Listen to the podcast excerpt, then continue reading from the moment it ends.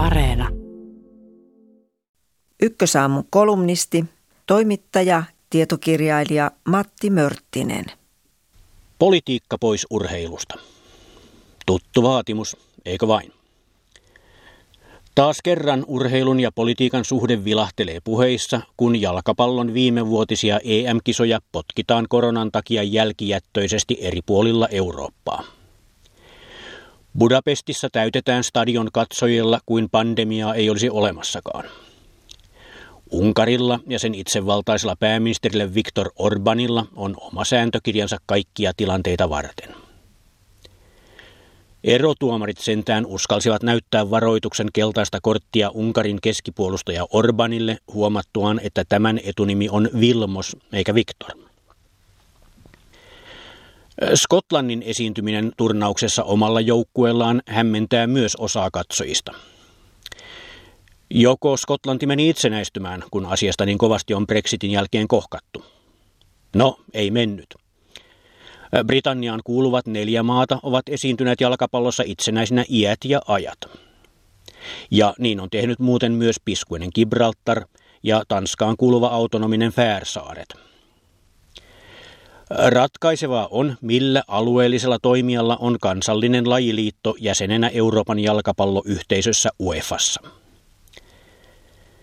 Venäjään kuulunut Suomen suuri ruhtinaskunta muuten esiintyi omalla joukkueellaan olympiakisoissa viisi vuotta ennen itsenäistymistään.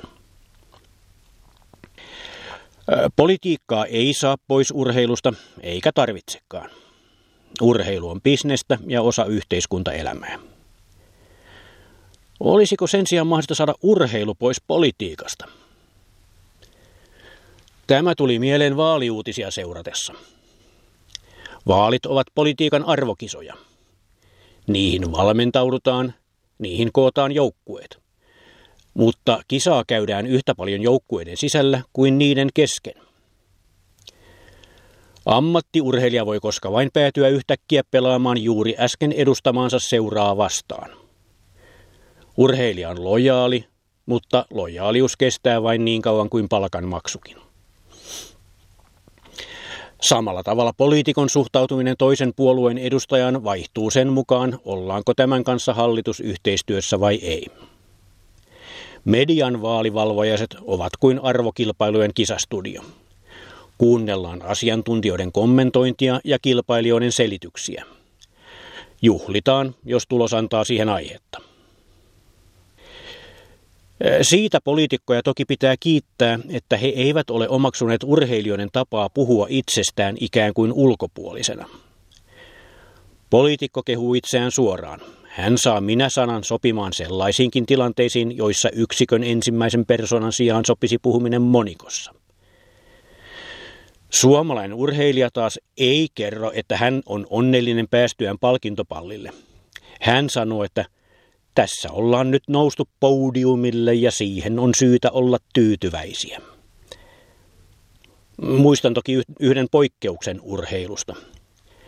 Jo edesmennyt tamperelainen palloilumies pystyi voiton hetkellä puhumaan minä muodossa vaikka naisjoukkueesta, jota hän oli valmentanut vuosikymmeniä aiemmin. Puhe siitä, että politiikka on yhteisten asioiden hoitamista yhdessä, on toki naivia – mutta kyllä politiikka olisi voitava nähdä muunakin kuin jatkuvana pudotuspelien sarjana. Etenkin nykyisenä identiteettipolitiikan someaikana saa usein vaikutelman, että poliittinen keskustelu lähentelee tasoa, joka tavoitettiin kansakoulun välituntien tytöt vastaan pojat polttopallopeleissä. Oikeassa olemisen pakko ja voittamisen pakko ovat läheistä sukua keskenään. Urheilija voi sanoa, että tänään kaveri oli parempi, mutta ei koskaan myönnä olevansa lajissaan pysyvästi lahjattomampi kuin sen mestarit. Poliitikko taas hyvin harvoin pystyy tunnustamaan virhearvioitaan. Korkeimman asteen itseanalyysiä politiikassa edustaa edelleen Paavo Väyrysen suuhun usein pantu. Kerran luulin olleeni väärässä, mutta se olikin erehdys. Selvyyden vuoksi. Kun pyydän vähentämään urheilua politiikasta, en tarkoita, että urheilijat eivät saisi ryhtyä poliitikoiksi. Kansanvalta on löytänyt kilpailukentiltä huonoja ja hyviä poliitikkoja ihan siinä, missä muilta elämänaloilta. Esimerkiksi olympiamitalistit Mario Matikainen Kallström ja Antti Kalliomäki olisivat voineet päätyä ison puolueen puheenjohtajiksi ja sitä kautta pääministereiksi. He ovat kumpikin kuitenkin jo poistuneet päättäjäuralta. Ehkä jatkuva kilpaileminen oli heille liikaa.